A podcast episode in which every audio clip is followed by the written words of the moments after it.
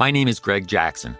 I'm a P H D holding historian, a professor, and the creator of History That Doesn't Suck, a podcast that makes legit, seriously researched American history come to life through entertaining stories.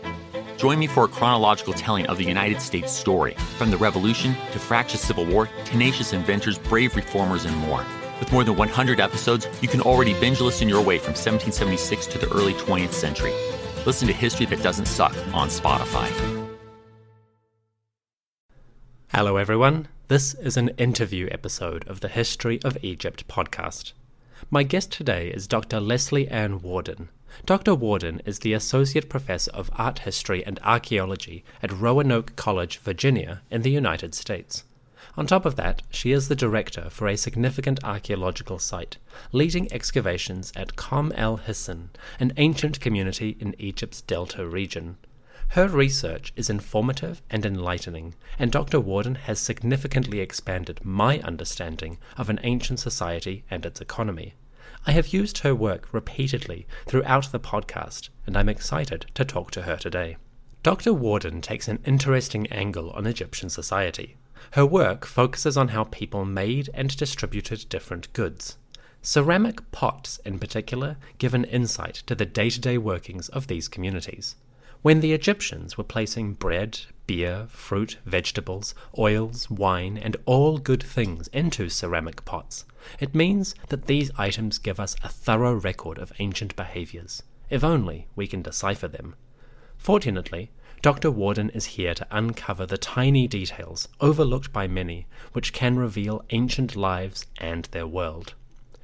That's enough from me. On to the interview. Allow me to introduce Doctor Leslie Anne Warden, Associate Professor of Art History and Archaeology. Leslie, welcome to the History of Egypt podcast, and thank you for joining me. Oh, thank you so much for having me. I'm quite excited we actually are able to do this. We finally got there. We've talked about it for so long. Four years, but we got there. Okay, so... Oh, side question. Would you prefer to me prefer me to refer to you as Doctor Warden or Leslie? Oh, God, just call me Leslie. It's fine. Cool. Yeah. Okay. So, Leslie, you've devoted most of your career so far to the study of economic and social questions during the third millennium B C E. Now, most people know this as the age of pyramids and, you know, big famous names like Djoser and Khufu and Khafre. But you take a different approach and sort of look beyond the monuments to um, humbler, sort of smaller background questions. How would you describe your focus and research to those not familiar with these small-scale aspects of Old Kingdom society? Like, if you were at a cocktail party meeting new people, how would you pitch your scholarship? Oh, gosh, I... normally start very spuriously, sort of ridiculously, but by saying pharaohs bore me. I mean, they're cool, they're great, there's really beautiful stuff. Yep. Sure. But I'm inherently just so interested in people's lives. I'm a, I'm a people person. I just enjoy hanging out with folks, and I enjoy how people interact in social relationships. I tend to think that our lives are really interesting, and I don't see any reason why that would have been different in the past. Mm-hmm. And so that's really where I've always wanted to go. I've always wanted to understand sort of what an average and non-royal ancient Egyptian, what their life would have been like, what it truly would have been like to be an Egyptian outside of just sort of the political and religious structures. Sure. And so that's what brought me to economy, because economy ends up tying everybody together. It ties the political, mm. or excuse me, the royal house to the non-royals, and actually gives me a way to look at how your average person might be subverting the power of the royal house, or might be able to mm. establish their own power by, by looking at economic structure. So that's sort of how I came back to that. Mm. So my pitch is that we're cool, and I promise non-royal ancient Egyptians also very interesting. Very good. Um, so yeah, okay, so economics are a major part of every society, and let's just say human society as a concept, and whether we're aware of them or not, economic questions affect even the smallest human needs and considerations. So On a day-to-day basis, based on your research, what might the average ancient Egyptian need to meet their daily requirements? And where did those various goods, like food or tools, come from in an economic sense? Uh, oh, I love that you said tools too, right? Because there's a lot of good research coming out on that. So your average ancient Egyptian needs the same thing that every human being in the world has always needed since we, we started evolving, and food and shelter are really your big ones, right? Mm. And so when it comes to shelter, I, I work in settlements. That's where I'm really interested. So give me houses, mm-hmm. give me people's dress, and linen becomes a major thing that I think we entirely ignore very often because it doesn't exist in the archaeological record. Uh, for the most part, there are wonderful examples that we could pull, but as a giant category of evidence, not so much. Sure. Um, and then when we turn to the food, the average ancient Egyptian is going to be eating a lot of legumes, a lot of veg, a lot of grain-based food. So bread, very dominant, probably types of gruels. And then they're going to drink a lot of beer. Mm. And that latter part I'm, I'm fascinated by. I've been doing a lot of work with beer. And so that's something that people are drinking at every level of society. You're feeding your kids mm. it, which horrifies my students when I tell them that, like the idea that a two-year-old's drinking beer, but the mm. alcohol is very different. It's actually mm. sort of something that's on my, but bothering me at the moment, frankly. Oh, um, really? Yeah, well, think about it for a second. Fermentation for beer takes a couple of weeks minimum for even something that's low A B V. If you go into a modern brewery, they they do their malt, they do all of their process, and then they, it has to sit aside for the yeasts to consume the sugars, and yeasts poop out alcohols, and then they mm-hmm. that's how fermentation okay. happens, right? Alcohol and C O two. Mm. The ancient Egyptians are working in pottery vessels.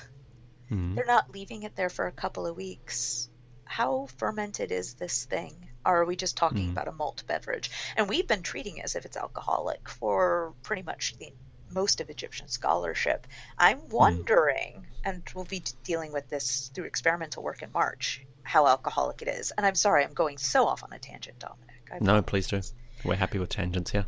So my tangent is alcohol.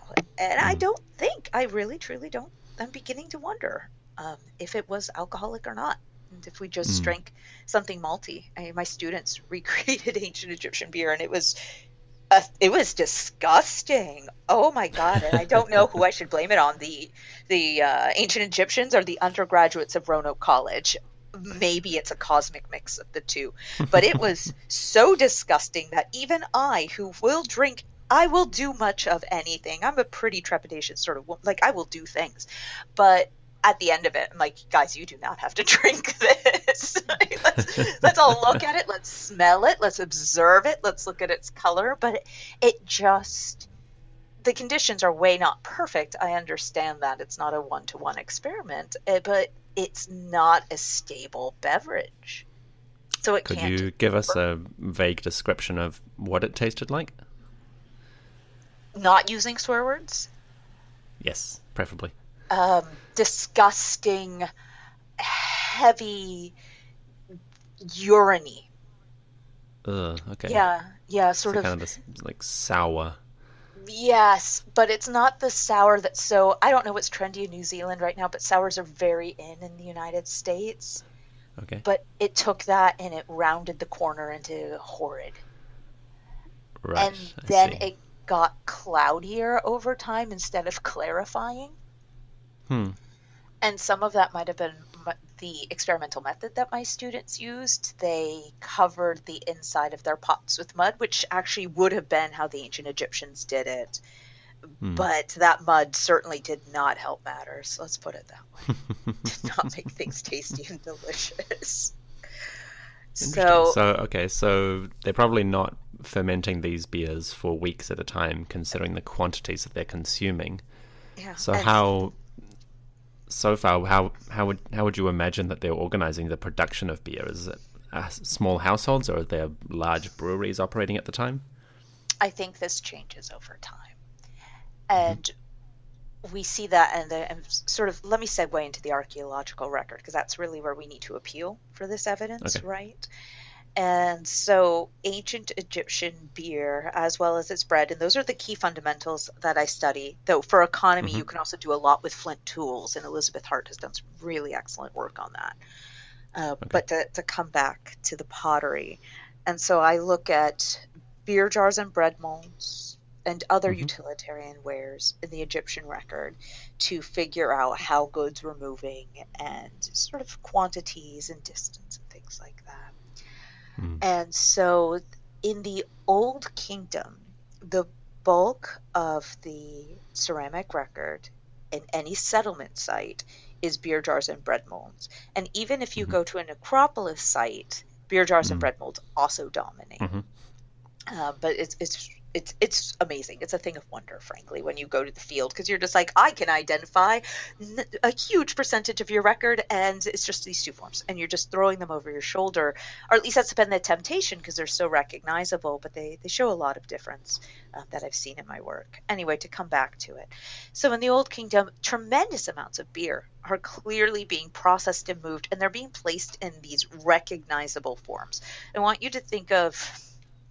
And you you have a large audience transcending different continents. So in the United States, I would give a good example of just a milk gallon. It's mm-hmm. boring. It's ubiquitous. It's entirely recognizable. If you see orange juice put into that, you're like, why are they using a milk carton to put orange juice? That's weird. And you immediately know they're transcending some cultural boundary. They're doing something wrong. Mm. And... um For the ancient Egyptians, that's certainly how the Old Kingdom beer jar worked. It could do a few other things, but for the most part, it's beer, it's beer, it's beer, it's beer, and everyone can recognize it. And that makes it a mm-hmm. commodity that's really easy to move, right? Because I mm-hmm. can recognize it, I know what I'm getting, I can see the size, and now I can bargain with whoever I, I'm interacting with. So mm-hmm. I think that what's happening in the Old Kingdom in terms of production is that production of beer is happening at huge scales, and I think... it's probably happening outside of the house. Now, this mm. is where we don't have good Old Kingdom archaeological evidence slash mm. any good Old Kingdom evidence. But if we turn to earlier evidence coming out of Hierakonpolis, we certainly have huge beer vats in a industrial complex being used to manufacture mm-hmm. the beer. So not, you know, it's not a great parallel because it is so much earlier, but... The, the pottery would suggest that we should be looking for something large scale, because this is a large scale cultural phenomenon that's instantly recognizable to every Egyptian. Mm-hmm. What I find mind boggling is that this thing is so ubiquitous until suddenly it's not. Mm, okay. And that happens at about the end of the sixth dynasty. Right. And at so that, suddenly the, that particular type of beer jar fades away? Poof. Um, fade is even a strong word. It happens, pre- I mean, it does fade, but it also happens pretty quickly. And it happens okay. differently in settlements and in necropolis sites. Hmm. And so settlements, it's just by late sixth, it's gone. By in cemeteries, it morphs, it changes, it will hang out through the early first intermediate period, uh, presumably as part of ritual, which itself is more conservative, right? Sure. Than, tends, tends to linger on a bit longer. Exactly. Versus daily life where you're just responding to sort of current needs and pressures. Sure. And so it's gone from settlements and there's nothing that replaces it. This is the mind-boggling part, something that was so ubiquitous, so instantly mm. recognizable. It was, you know, part of the form of Egyptian life. It, it, it, it's a standard type that becomes a way that the Egyptians are thinking materially. Mm. And to have it gone and to have it replaced by nothing else means that mm. the Egyptians are no longer thinking of beer in the same way. Right. Now, it doesn't mean they're not so, drinking beer. Sure. So I guess this is a difficult question to answer without more settlement evidence. Mm-hmm. But does... Um, do you suspect that production is shrinking, or is it just that they're transporting it differently, or they're, they're organizing it differently? Can I say all of the above? Though, yeah, fair enough. Though I don't actually... Instead of saying t- production is shrinking, shall we say production is shifting? I sure. think the scale of production, people are still producing it probably in the same amounts, are probably consuming beer just as much as they always have. And we know it continues to be an important part of the ritual life of ancient Egyptians, just a Latul. Um, and it, it's, it will reappear, it appears in text, we know they're drinking it. But mm. I think what's happening is the production of it shifts to the house, or at least okay. to smaller scale production areas. So they, a place is producing less, but your average person perhaps is consuming the same amount. That I'm I'm hazy on. Okay. Because I, you know, so I maybe don't instead have an Egyptian to talk to.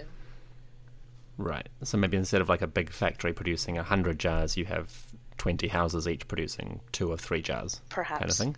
Yeah. Perhaps okay. it's producing yeah. for their need or for the need of Plen- their extended community. Plenty of asterisks of these are all preliminary.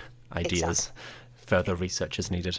Exactly. And it's almost entirely based on the ceramic record, because it's we do not have a lot of industrial areas for for these sites. And I'm, I'm generally looking at the old through the Middle Kingdom. And, sure. you know, there's so much evidence that we don't have. So speaking of, say, the end of the Sixth Dynasty and the possible shifting of production scales or away from large factories to households, with caveats, that sort of ties into my next question, which is that traditionally many Egyptologists, especially those coming out of the European and English tradition, have tended to see ancient Egyptian economies as a sort of royal monopoly situation, with the crown or royal household supposedly dominating huge sectors of the the social economy. But your research, past and present, has shown some very different realities when we actually dig into the soil, literally digging in. Based on your work so far, what kinds of relationships do we actually see in the archaeological record? How do Egyptian craft workers relate to one another? How do they organize themselves? And how does the evidence actually show this? Okay. So I'm going to break this into two parts. I'm going to break this into the the movement of, of beer and bread and how that sort of worked in a village economy setting or a bartering economy setting. And then that craftsman mm-hmm. point is actually slightly different, right?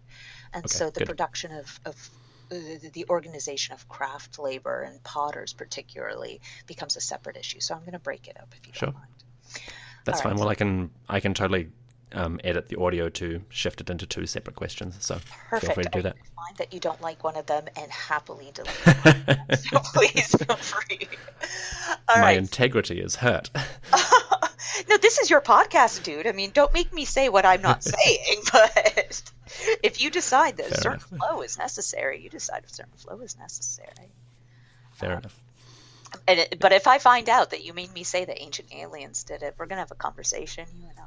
Uh, you got me. My entire shtick here is to make people do that. And the My... best part is you just volunteered that information yourself, so oh, I can just no. do some crafty editing. Oh, yeah. No, I live to serve. Okay. Yeah. The, All buzz, right, well, the BuzzFeed headlines will be out tomorrow. Oh, my God. I'll be in such trouble. I'll be. My, my husband will repost on Twitter. This will be great. All right. But let's, let's come to it, shall we? So let's, sure. let's talk about... Um, beer and how that helps us understand economic networks in ancient Egypt. Because what we know about beer, and this comes from the textual record particularly, is that your average la- or labor in the Egyptian Old Kingdom was paid in bread and beer. And we are told this through the textual record. They're also paid in linen, and I would love mm. to track down linen, but please reference my earlier comment about it's important, but it's not a ubiquitous enough find to really do anything with at this scale, right? Because you, you need mm-hmm. large scale evidence to start making these assertions. Mm. And so if they're being, if labor is being paid for bread and beer, the really nice thing is that we know labor from all scales of society is being paid in bread and beer. So it's not just Pharaoh who's paying in bread and beer, but we know that there is a private purse, again, documented in the textual record, that there's a private purse. Individual people will have their own wealth, and they use that to pay labor in bread and beer. And we can extrapolate that that's happening lower down the economic rungs as well. So great, everybody's exchanging bread and beer. I can now start making assertions about, or potentially make assertions about, multiple tiers of the of the economic hierarchy instead of just being forced to talk about the royal house. Um, and that's mm-hmm. why we've, let me step back. The reason we've always thought, or as you point out, really the European tradition, which spans into the United States and branches out there too, um, has, has embraced this idea of the royal house dictating the economy, is that text will often tell you royal house dictates the economy because the text that we have comes from the royal house. It's kind of, if you analyze sources, it becomes a self-defeating prospect. You know that you're you're looking at only a limited number of sources. They tell you a limited number of things. We can't say anything bigger. Um, to assume that what they don't talk about doesn't exist is a fallacy. Mm-hmm. And so turning to the archaeological record, so this the archaeological record contains a vast amount of beer jars and bread bowls, and we know that bread and beer are being paid for labor across Egypt and across social classes. So now this becomes an archaeological question, because I can actually trace that commodity that the texts tell me is being used for this this uh, payment of labor that they tell me is key for the economy. So this is great. And now I can talk quantitatively. Mm-hmm. If we remember, too, that beer and bread are both the product of grain, and that grain is ultimately the backbone of the Egyptian economy. We have to remember that grain, if we're assuming a centralized economy, which let's let's start out assuming, since that's what scholarship has us working with, or at least had us working with when I started my work. If we assume a centrally controlled economy, we assume that Pharaoh, king at this time, that the king is able to actually properly control the grain that has been grown throughout Egypt. Mm-hmm. And that he is able to control its manufacture into beer and its distribution, because he would need to control economic exchange, which means he'd have to control all of those steps. Mm-hmm. So if we are a, if we look at the volume of beer jars and bread molds, we're essentially looking at then value, if you will. A larger beer jar has greater value. If you think of what value really is, ultimately it's kilocalories. It's the ability to mm-hmm. drink something and survive. It's that basic need for food and shelter. So mm-hmm. a larger jar has more kcal. It has more food for you. It is inherently more valuable. And the same is true of bread molds. And so as a result, what I ended up doing is looking at the volumes of beer jars and bread molds with the understanding that if we're looking at a centralized economy that is being controlled entirely by the top down, what we're going to what we should expect to find is that beer jars and bread molds are specifically scaled and are um, standardized across the country. Pharaoh would have to do that because he has to be able to control the commodity as it's being distributed, because there's really only X amount of grain. And so mm. we would have to be able to control those processes. So I'm going to be using volume as a proxy for them. Mm-hmm. And when I first started, this required that I draw the figures for volumes of beer jars and bread molds from sites across the country, and assemble them and figure out what's called the coefficient of variation, which tells you how close to or far away from standardized a um, an object is. And you can use this for mm-hmm. a lot of different measures of standardization. Are you looking at mass? Are you looking at weight? But in this case, I'm looking at volume.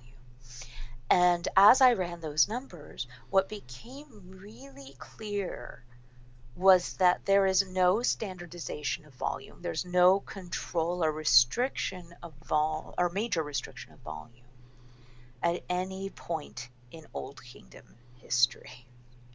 So there's no there's no baseline beer jar that is no. consistent. No. There's no consistency yeah. in the record. So it'd be like walking into your nearest convenience store and instead of seeing your standard what pint of beer, bottle, bottle of or Coke or something. Yeah, your bottle of Coke or your bottle of beer. Suddenly you walk in and they're just all ranging. Mm. And the value ranges as well. And there's a lot of other things I'm not able to measure. Recipe, mm-hmm. right? Producer. And so that adds additional variability to this scene. And so the idea, which had been floated out there, that vessels were standardized because they were used as a standard wage. And it was like, you're getting paid one beer jar. Here's one beer jar. No arguing. You would just accept that you are getting the right thing, the correct thing, the standard thing. Mm-hmm. Immediately has to be turned on its head. There is no mm-hmm. way you're going to walk up as your average ancient Egyptian and be to- handed a small beer jar while the guy next to you is handed a big beer jar, and a conversation won't happen at the very minimum. Uh, we're not talking about robots who are serving under a pharaoh and are like, you know, um, go, thank you for whatever you did for me. I'm just going to accept it unquestionably. There's, mm. and it's not like Pharaoh could actually control production in that in that framework. So sure. let me let me let me come back, because I'm not sure I expressed that very well. What's happening now is that we're seeing tremendous variability in the record, and it's variability in beer jars and in bread molds, so both of our basic commodities. That mm. by extension shows that the state is not controlling their distribution or movement. This is mm. further emphasized by the fact that all of that pottery is made locally, and mm-hmm. that the styles and the sizes of rims and whatnot all vary across the board across Egypt. What mm-hmm. I also found interesting is that the standardization never, ever occurred. It didn't occur by period. It didn't occur by place. I could break it down in some cases, such as West Saara with Djoser's work. And even there, it didn't even break down by specific type in sub-rain. She's gotten down really fine dividing, and it just never standardizes. So no no uh, local overseer, no head potter yeah. that we can see ever managed to ever managed to get all of their workers producing the same pot repeatedly. Exactly, and, and I'm, I'm glad you brought up no local organization, because really that would have been the second tier hypothesis, right? The first is mm. that the state is controlling the whole economy, and therefore we should look for standardization, because you have to control the movement of a limited good. Mm. And if he's not, well, then you're looking for authorities, because It's twenty-nine or it's twenty twenty, and we're raised in the West. We're raised with governments that are, God, we're, we're raised in a world where governments are quite strong, and so you're mm. looking for the authority. You're looking for the regulatory regulatory system. And so my next thought was, okay, well, let's let's look at the site and see where standardization is. Nope, no standardization even at the level of a site. Even periods mm. within a site, even subtypes within a site. Great, so no local authority either. So this mm. leaves us to suddenly look for individual autonomy, mm-hmm. which is both incredibly hard to see in the archaeological record, but when when you when I finally came to this moment, it became really exciting, because those numbers, the diversity and confusion in the standardization values and the C V values, the range and form and size, suddenly makes sense if you think about ancient Egyptians as autonomous actors who are mm-hmm. able to barter with each other and determine value themselves. So instead of being told, Pharaoh has said this one jar is enough, you will take it and like it, mm. we open up the possibility. And again, I haven't met an ancient Egyptian yet, so I can't tell you that this is a guarantee, but we open up the possibility, at least for an ancient Egyptian to have had their own agency, to mm. say, you know what, no, no, or to have developed relationships with specific potters mm-hmm. that they enjoyed working with, or specific people that they knew that they were going to get paid from, where they, they created a relationship where they knew what to expect from that, which was still mm. variable from what the next guy over was expecting from his patron. And so it just, it opens a lot of doors for a much more fluid system. Yes. And and I, I, I would like to be clear here. I don't see this being a I don't see all of ancient Egypt being established on a barter system. I'm not trying to suggest that the royal house has no power, because that would be ridiculous mm-hmm. to suggest, right? Mm-hmm. You don't build pyramids with no power. Sure. But I want to suggest that they have power within a sphere, but that doesn't mm. negate the power of provincial Egyptians, of mm-hmm. non-royal Egyptians, to be able to dictate their own terms in some cases and have real economic authority. Sure.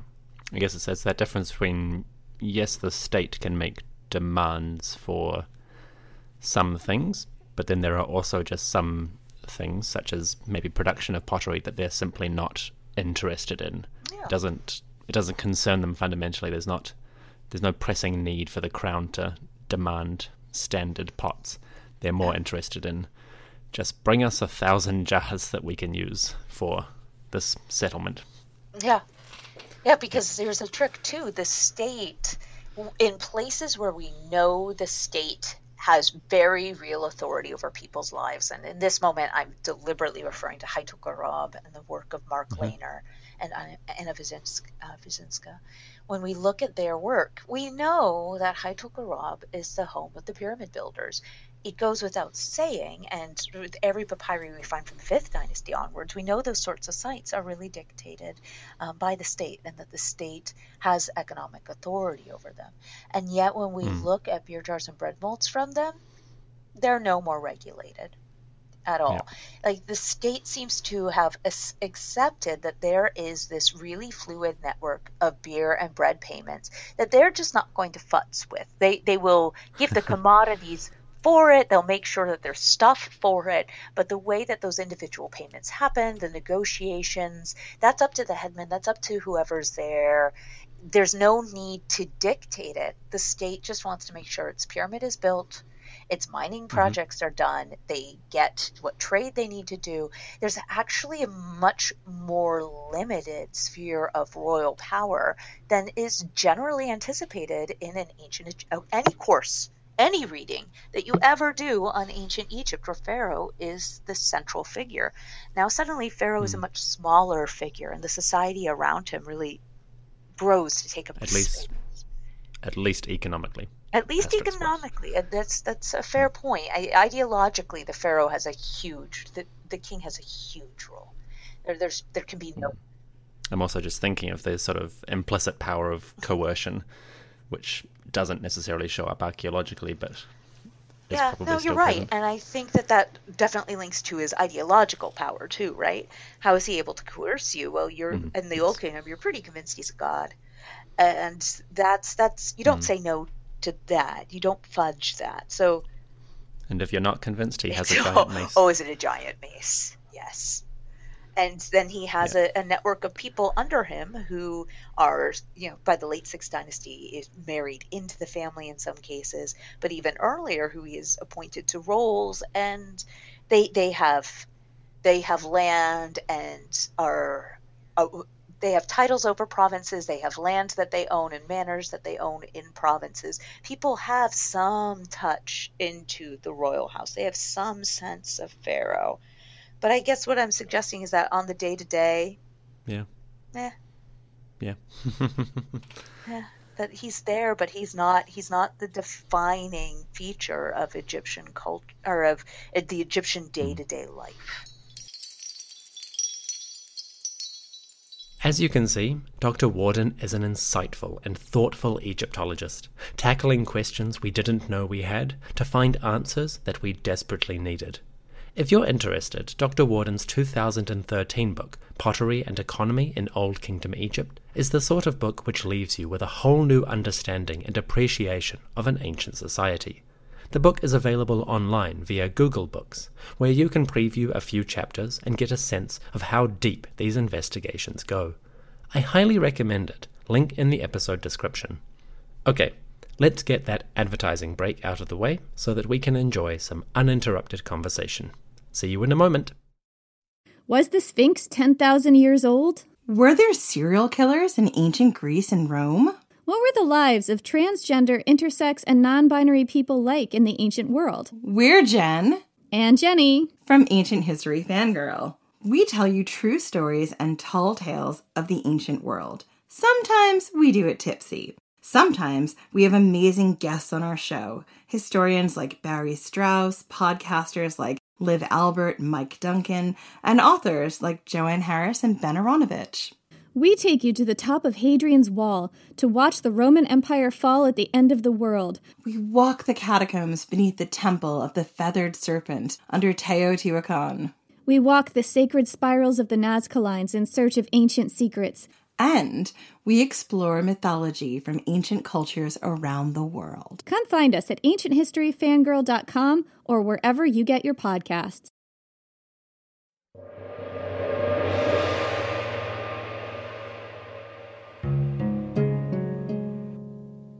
And now, back to our discussion with Leslie Anne Warden on topics of economic interest, specifically how the ancients approached the distribution and production of various goods, and what these things mean for our understanding of their society. Actually, that um, reminds me of the sort of one thought I had is that you mentioned the fifth Dynasty papyri, which I dug quite deeply into for my master's. And it occurs to me that the, the main, let's say, terminology that them they do seem to be interested in for assessing things is not so much volume but quality. The Abusir papyri are far more likely to reference like linen of excellent quality than linen of mm-hmm. ten pallets worth. I wonder if that's um, it probably doesn't you know come in too closely with beer because it's hard to measure, but you know it's the sort of idea of they're not likely to, well, it's a, it's a big task to figure out a standardized way of producing pottery, but it's relatively more simple to say, yes, that's good quality product. You know, that's a, that's a tasty beer, or that's a good, that's a good weave.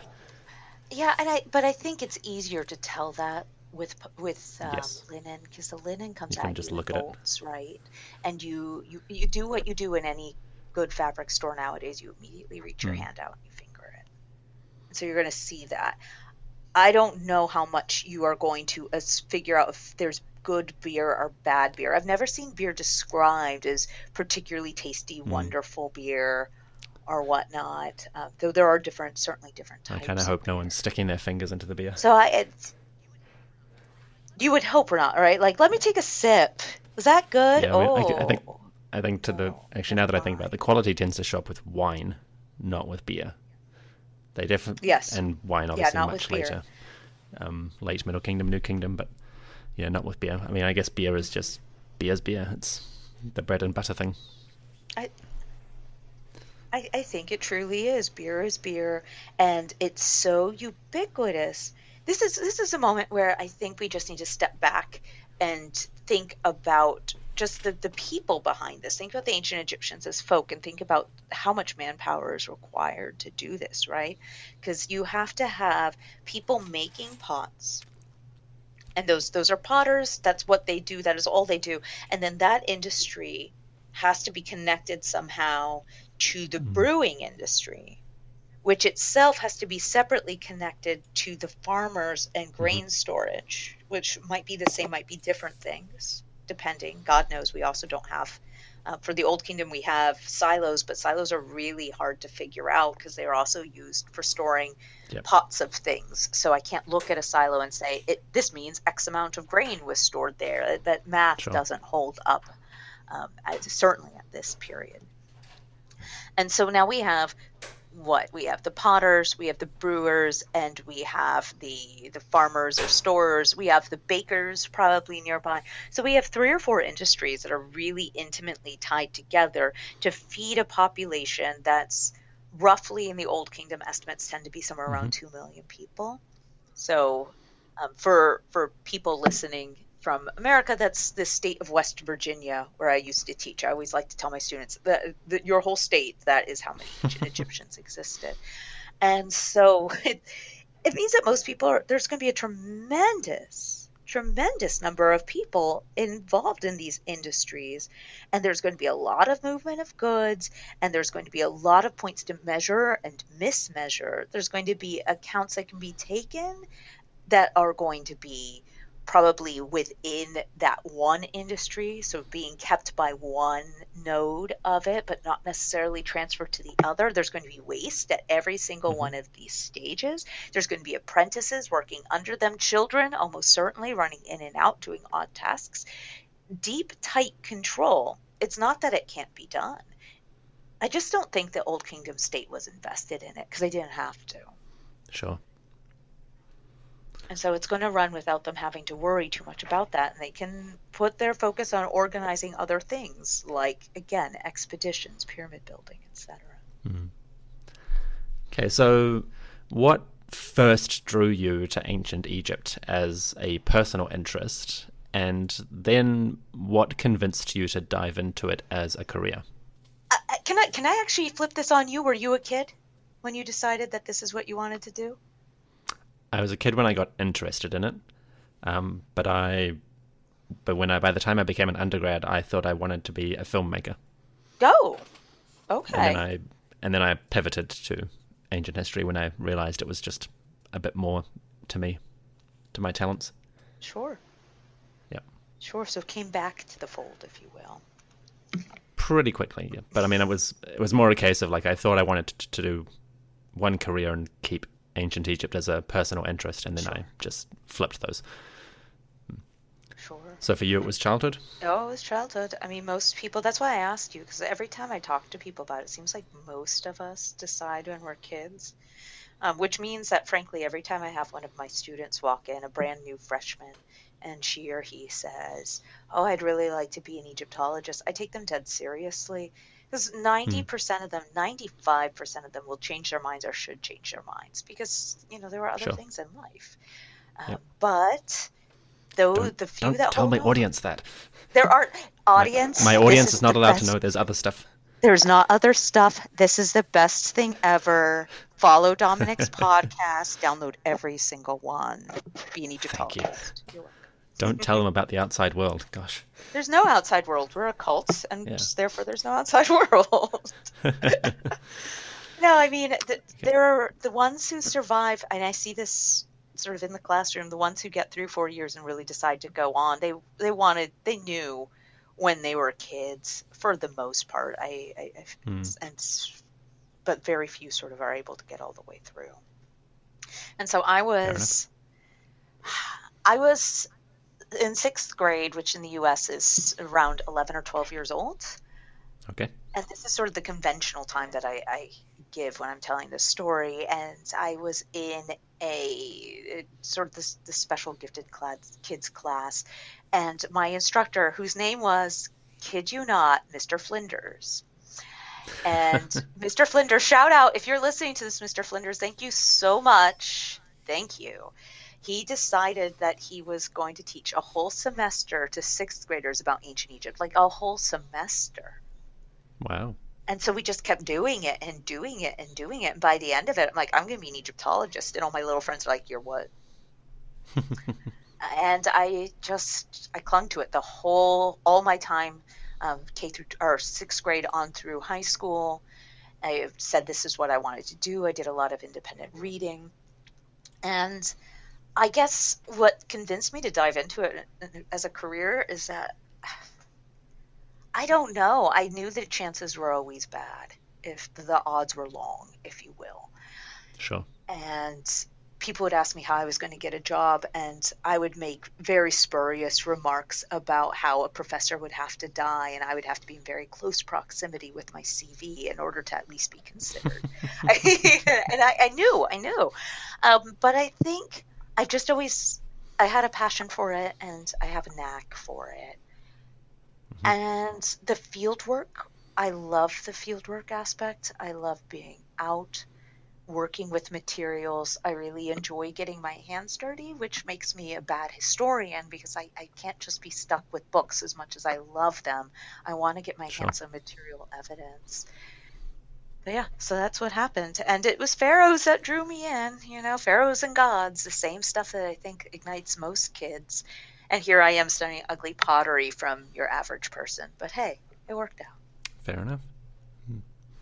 Okay, so um, this might be pretty connected, but if you if you had to look back at your sort of your undergraduate, postgraduate, and maybe um, the very first years of your career, is there is there anything that stands out as maybe being like what would be your most significant or valuable like learning experience since you started on this path? I struggled with this question a lot when you sent it to me because I looked at it and thought to myself, I still feel like I struggle and am learning really valuable things and have to reevaluate my approach and my materials. And the classroom mm-hmm. changes me. And then I realized that unquestionably, actually, this was the year and a half I spent studying abroad at the American University in Cairo. That was the most mm. valuable thing I could have ever done.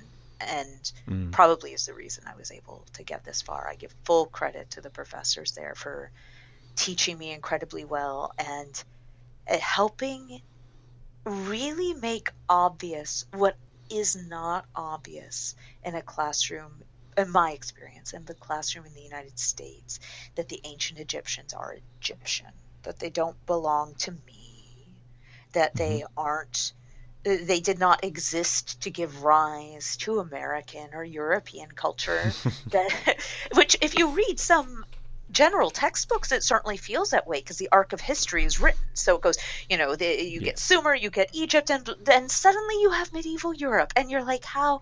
It's like the banner of civilization is passed to mm. people. And we stop talking about Egypt as soon as it stops being pharaonic, and because no mm. longer is it holding the great beacon of civilization. It just doesn't show up in books in the same way. The medieval period is devalued. Modern Egypt is not discussed in a classroom that discusses ancient Egypt. But mm. studying at A U C, particularly with Salima, Doctor Salima Ikram and Doctor Fayza Haikal, just made it so obvious. Just living mm. there and seeing, like, a pyramid is not a thing that appears on my PowerPoint slide in a classroom when the lights are down. A pyramid is a thing you see in the middle of the Egyptian desert while you're being surrounded by men on camels who are trying to sell you horrible trinkets. And, oh gosh, wonderful stories, actually. But And you uh, took a taxi there that was driven by an Egyptian man, and you get water from a vendor there, and you go, and it's surrounded by a village of people who live there. It's there's a fabric to ancient mm-hmm. Egypt which weaves into modern Egypt, and it's important to remember that the Egyptians are Egyptian, that they are people with a history that lives on, though different and shifted and extended, but it lives on in modern Egypt. And mm-hmm. the value of that has informed, frankly, everything I do. The value of Arabic, the value of getting back to the country and seeing the material there versus seeing material in many of our wonderful but far removed museums. I, I try mm-hmm. to get all of my kids to A U C. Um, it's, I think it's a really, really important experience for an Egyptologist. Noted. Yes, do it. Do it. It's wonderful. So one final last question, which might be a really difficult one to conceptualize or imagine, but Leslie, if you could answer one single question, definitively, one hundred percent confidence in the accuracy of it, about ancient Egyptian society or history, what question would you answer? Wow, you're not you're not um, asking small questions today, are you? You're just going for it. Everything's um, bigger in Egypt. That is a truth. Whew. You know, if I only got one. Just one. Just one. I think, oh, Lord, why don't we try right now? And I reserve the right to change my mind to think in fifteen minutes. But right Fair now, enough. Let's say the organization of ceramic production. Okay. I want in I want to know sense? exactly how it's not, not not and I'm not talking like, did the potters make things on the wheel and when was the wheel developed? Not unimportant questions, but questions that are much smaller. I'm talking mm-hmm. How was a pottery workshop organized? To whom did they answer? How did they have a patron? Were they independently structured? Were they making just for themselves? Were they making for, again, a patron? And I really lean a lot on patronage, actually, with Egyptian sort of social structuring and economy um, mm-hmm. for the third through early second millenniums B C. Um, It's a growing and model. It's a fabulous model, and I, I think it explains a lot of what's going on. I think we can see traces of it throughout the Egyptian record. But this is why I would want to look at pottery production specifically, because I think if I look at that and figure out how it's divided, how they're getting their product, how they're organized within the workshop, how they're relating to a patron or lack thereof, how they might, how the royal potters, because there certainly are potters producing stuff for royal consumption, how they might be managed. I think if I were able to get that picture, it necessarily will trickle out to answer so many or inf- influence so many answers about Egyptian society. For that reason that I, I discussed earlier, the ceramic industry is fundamental to um, food and food consumption. It's fundamental to the distribution of wages. It's fundamental. It's clearly related to farming because all that grain is coming into pots.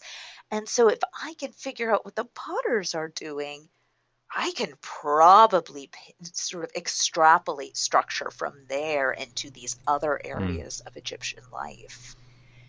And right mm-hmm. now, ceramicists, you know, we're stuck looking at pastes, and fabrics, and doing thin section analysis. There there are things we can do, but, you know, we're we're looking at pots, and I would I really want to get to those people that mm. are behind it. So that would be, that's my pie in the sky thing right now, but it's really, that was my evil way of actually answering one huge question that has about fifteen hundred sub questions in it.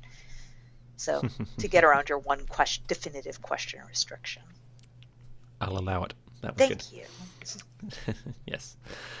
So that brings me to the end of my questions. So thank you very much, Leslie, for joining me on the show and talking about all kinds of things within the Old Kingdom economy. It was really interesting, and I think we got a lot of good material there. Oh, wonderful. I'm glad to hear it. It's been a delight, so thank you for having me on.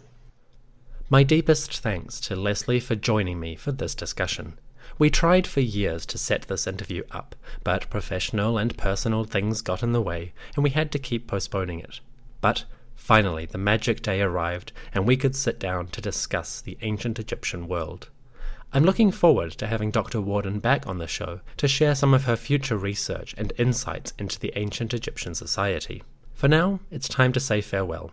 My thanks for your patience during this short narrative break, while I prepare the next batch of content on Akhenaten and the last phase of his reign.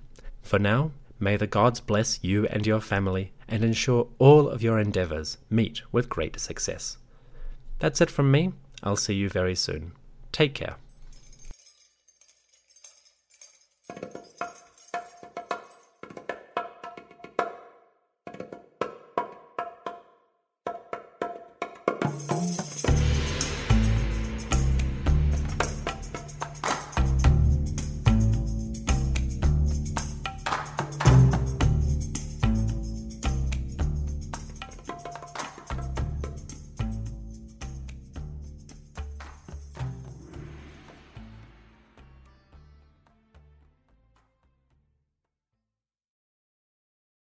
History isn't black and white, yet too often it's presented as such.